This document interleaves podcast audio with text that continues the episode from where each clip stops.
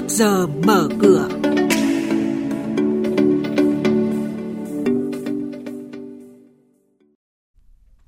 Thưa quý vị và các bạn, giá vàng trong nước vượt mốc 50 triệu đồng nhưng giao dịch trầm lắng.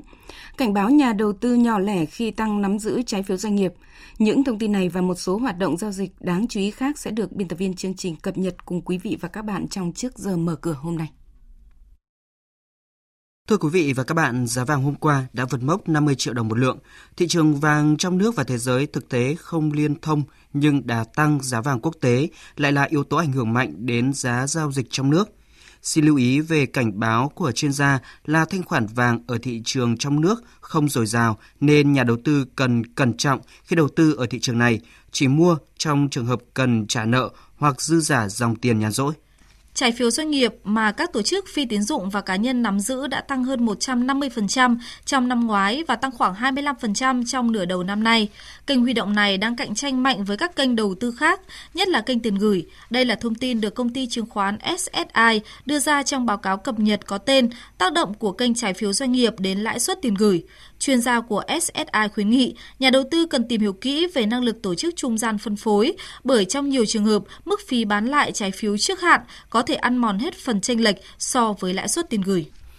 Một số sự kiện chứng khoán đáng lưu ý, từ hôm nay đến đầu tháng sau, ông Phạm Xuân Hà, Chủ tịch Hội đồng Quản trị Công ty Vang Thăng Long, mã chứng khoán VTL, đăng ký bán toàn bộ hơn 1 triệu cổ phiếu VTL tỷ lệ 20%.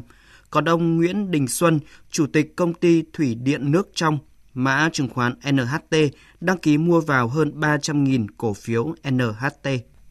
Về diễn biến giao dịch trên thị trường chứng khoán, chốt phiên hôm qua, VN Index tiếp tục tăng mạnh 12 điểm, nối tiếp sóng phục hồi đã đẩy chỉ số VN Index từ khoảng 822 điểm lên gần 880 điểm. Cổ phiếu SAB tiếp tục tăng hơn 6%, giúp các nhà đầu tư bắt trúng đáy SAB hiện đã lãi rất lớn khi SAB hồi phục gần gấp đôi kể từ đáy. HDB, TCB, VPB là ba cổ phiếu ngân hàng đạt mức tăng ấn tượng hôm qua với mức tăng hơn 4%.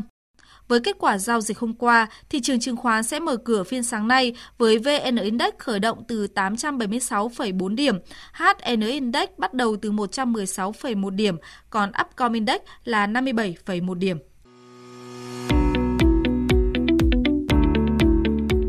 Quý thính giả đang nghe chuyên mục Trước giờ mở cửa phát sóng trên kênh Thời sự VV1 từ thứ 2 đến thứ 6 hàng tuần trong theo dòng Thời sự sáng.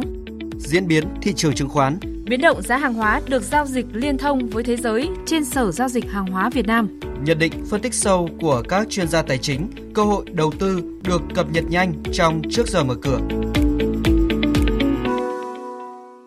Thưa quý vị và các bạn, tiếp theo sẽ là các thông tin về thị trường hàng hóa đang được giao dịch liên thông với thế giới tại Sở Giao dịch Hàng hóa Việt Nam. Chúng ta sẽ cùng nghe phân tích của ông Phạm Quang Anh, Phó Giám đốc Trung tâm Nghiên cứu và Đào tạo thuộc Sở Giao dịch Hàng hóa Việt Nam. Thưa ông, xin ông cho biết các diễn biến và thông tin đáng chú ý về thị trường hàng hóa trong ngày hôm qua. Đóng cửa ngày giao dịch à, mùng 9 tháng 7, các thị trường năng lượng, kim loại và nguyên liệu công nghiệp thì đều giảm, khiến MXV Index giảm 0,95% xuống mức 1.407,32 điểm.